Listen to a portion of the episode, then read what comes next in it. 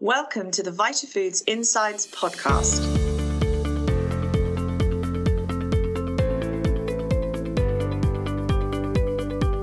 Join us as we explore the latest in science and innovation, helping the global health and nutrition industry connect, develop, and progress. Today's host is Heather Granato, Vice President of Content. Well, hello, and welcome to this special VitaFoods Virtual Summit podcast. I'm Heather Granato, the Vice President of Content, and I'm so pleased to have with me today Dr. Caroline Childs from the University of Southampton. Caroline, thank you so much for joining me. Thank you. Dr. Childs is a lecturer in nutritional sciences at the University of Southampton, and her research has investigated nutrients including dietary fatty acids, probiotics, and prebiotics. She's looked at new approaches to immune function, immunosenescence, and the gut microbiota. And I'm so pleased that she'll be presenting as part of our VitaFoods virtual summit on gut health, taking place on Tuesday, September 15th. So today I've asked her to share a bit of insight around the connection between gut health and whole body wellness, obviously a critical issue during these pandemic times. So, Caroline, perhaps we can start with a broad perspective. Obviously, the microbiome has gained a lot of attention from consumers in recent years, but do you think there is actually an understanding of the critical role of gut health to general well being?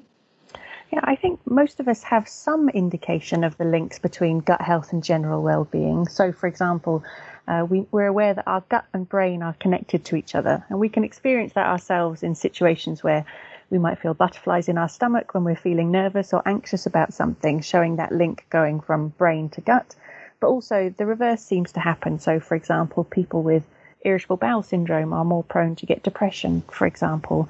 Um, and so, those links between what's happening in your gut and what's happening in your brain are, are probably clear to most of us on a day to day basis. Beyond those links, I think it's an emerging field for consumers. So, thinking about how our immune system links to our gut or perhaps how our gut health is related to our liver health, uh, and also the complexities of how these things might change as we get older, if we're overweight, for example. I think these are more emerging fields in terms of the links between gut health and well-being. Thank you. Maybe we could speak a little bit further about the connection between a healthy gut and immune wellness. Yeah, so our gut is a really important site for our immune system. And in fact, it's been estimated that about 70% of the immune cells you have in your body are actually associated with your gut. And I think if you think about the challenge we put ourselves under each day, each of us eats one to two kilos of food every day. And our gut has to work with our immune system to determine is this something safe, which I should tolerate and allow to continue through? or has has my my body just eaten salmonella and I need to rapidly get rid of that and respond strongly with an immune response. So our immune system has this close link with the guts in surveilling what's there, making sure it's safe, but also in terms of appropriately tolerating the food that comes through. So for example, we don't want our immune system to overreact when it sees a peanut or gluten, for example. That's that's when our immune system has got a bit overexcited and isn't responding appropriately. I think, in terms of what's happening with a healthy gut and immune wellness in terms of evidence, I think there's very strong evidence that what's happening in your gut affects your health. Some of those things are quite direct and easy for us to imagine. So, for example, if you take antibiotics, you have an increased risk of getting diarrhea as a result of taking that. Uh, and we know that, that that relationship between your gut and immune system and potentially taking things like probiotics can affect that interaction. Things which are a bit more distant from your gut, such as your risk of getting allergic diseases like asthma or eczema, those there is evidence now that that's closely linked to what's happening in your gut. Uh, and also things which may not seem naturally intuitive. So, your risk of being obese in childhood or in later life, that's also related to what happens in your gut in the earliest days of life. Um, so, I think there are a number of connections, a number of different levels that can affect health.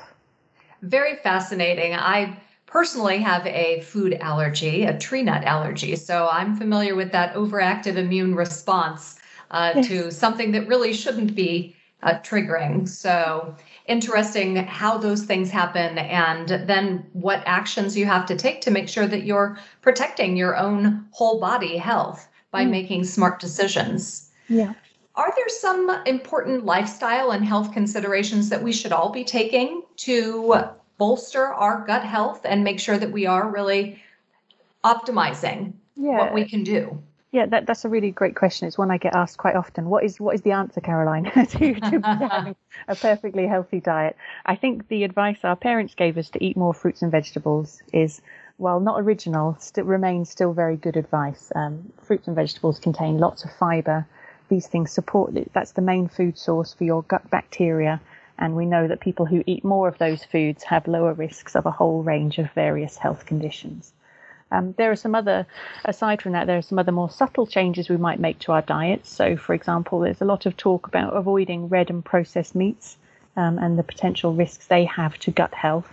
Uh, I would suggest a nice way to think about that is to think about the frequency with which we eat those foods. Um, so, one example I heard was perhaps we should start thinking about red meat the way we think about lobster. You know, something which is pleasant and enjoyable to eat, but perhaps for special occasions rather than a three times a week meal that we might have.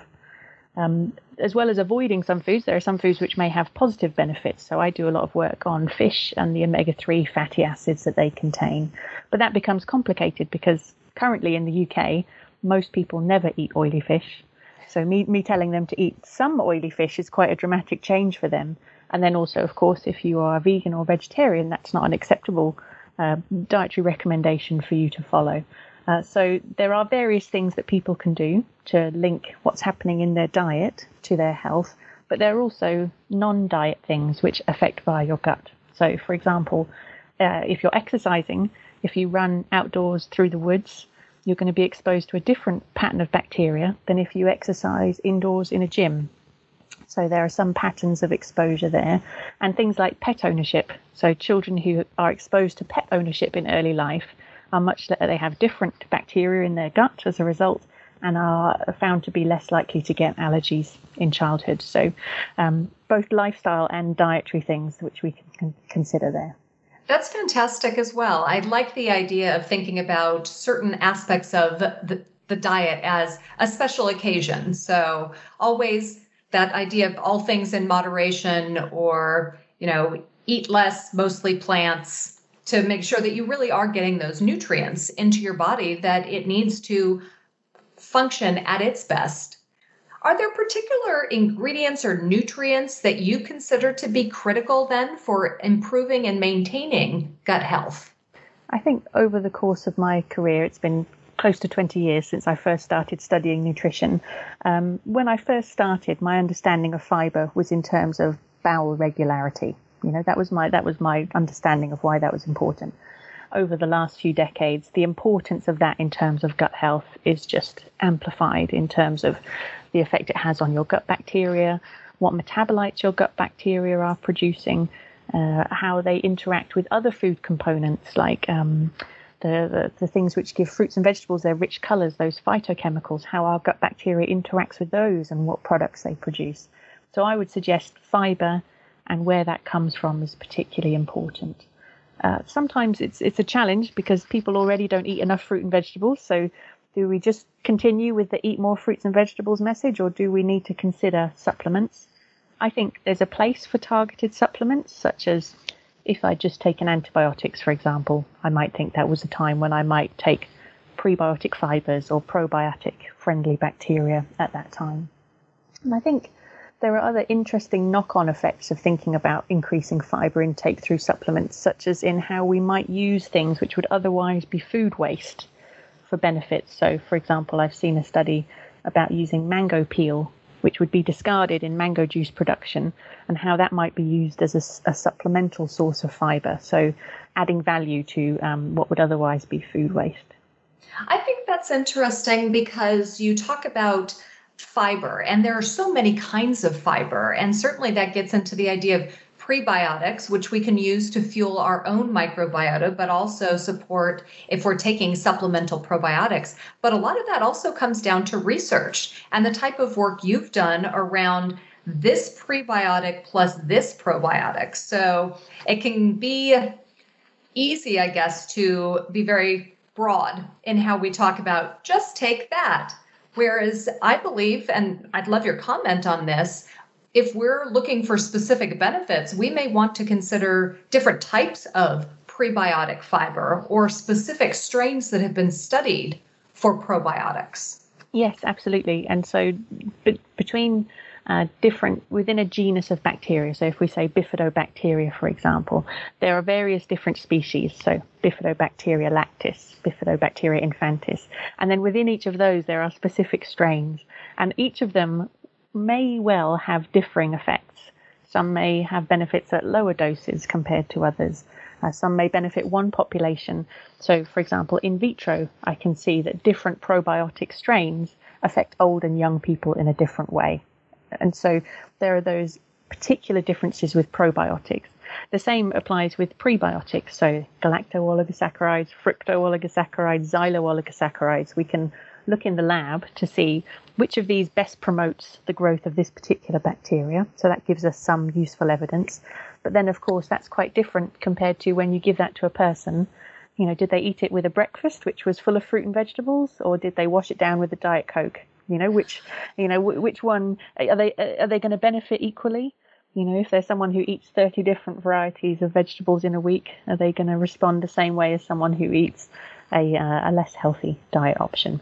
So that, that's the complication with nutrition research. Some of the things we can do in the laboratory, very hard to control for all those factors that we humans do to ourselves in real life we certainly do make uh, not always the best choices. I do appreciate the idea, though, of really that rich diet, the prebiotics, uh, and the power that those have, because to some degree that fuels my own microbiota. As you referenced earlier, every individual has their own population uh, that is very unique, different types of strains of bacteria. And I don't necessarily know what my microbiome wants and how much it's different from your microbiome. So, yeah. Yeah, yeah absolutely. And there are some things which we can detect about our own microbiome. So all of us have probably had the experience of eating a new type of bean once and then experiencing the increased gas production which accompanied that. So sometimes you provide your gut microbiome with something new and it has a, a strong reaction that way. Uh, they, so, but variety, as you say, is important. We know that people with the most diverse populations of bacteria that tends to be associated with positive health outcomes it's very difficult. It's a chicken and egg situation. Do they have the most diverse gut bacteria because they have the most diverse diet, and that's what's driving the benefit, or is it something about that person and their their body's ability to tolerate and accommodate a broader variety of bacteria than someone else? So, for example, you know what your gut transit time is, how frequently you go to the toilet is going to affect which type of bacteria like to live inside you. Uh, so there are whole there are some things which we can control. We can control what we eat. Uh, we to, to some to some extent. Um, there are some things we can't control. We can't change our genetics. We can't we can't change our age, sadly. Um, so there are some things that are in our control and others which are outside. Uh, so that that is a challenge for all of us. Well, I'm inspired to go and increase even more the fruits and vegetables as well as you know the things that do add to your healthy lifestyle. The idea of getting outside and taking a walk outside and breathing the air. If you're in a close situation these days please do wear your mask so you are protecting yourself and others. But you know the idea of pets and and really just uh, the healthy lifestyle that supports gut health for whole body wellness any additional final thoughts you'd like to share with our listeners about uh, gut health and uh, the connection to immune? Um, I think, it, particularly in the current situation uh, of the coronavirus pandemic, there's a huge amount of interest in terms of what diet may do to promote beneficial immune function. I think that the I, I, wish I could say there's a particular food which will provide protection. I can't. There is no current evidence of any particular supplement or intervention which will provide protection. But one thing I do know is that the quality of your diet provides the building blocks that your immune system needs to work effectively. Uh, and so, for all of us, it remains true all the time that having a healthy diet is good for us, whether that was in the past preventing us getting heart disease or currently reducing our risk of coronavirus infection. Um, but it is uh, the other thing I think is important to remember is the challenges in making changes to our diets and doing those appropriately. So important to take care if we have particular health conditions that we need to, to factor in, diabetes, for example, uh, and to try and draw on the best evidence which is available and reliable sources of information. Reliable information, really making those good decisions. Wonderful. Thank you. And certainly we'll be sharing some more of that reliable information during our VitaFoods virtual summit on transforming gut health, immune support, synbiotics, and future opportunities. So, Caroline, thank you again for joining me today. I look forward to welcoming you on 15th of September for our VitaFoods Virtual Summit, which is sponsored by Nexira. And our listeners, you can find more information at vitafoods.eu.com. Thank you.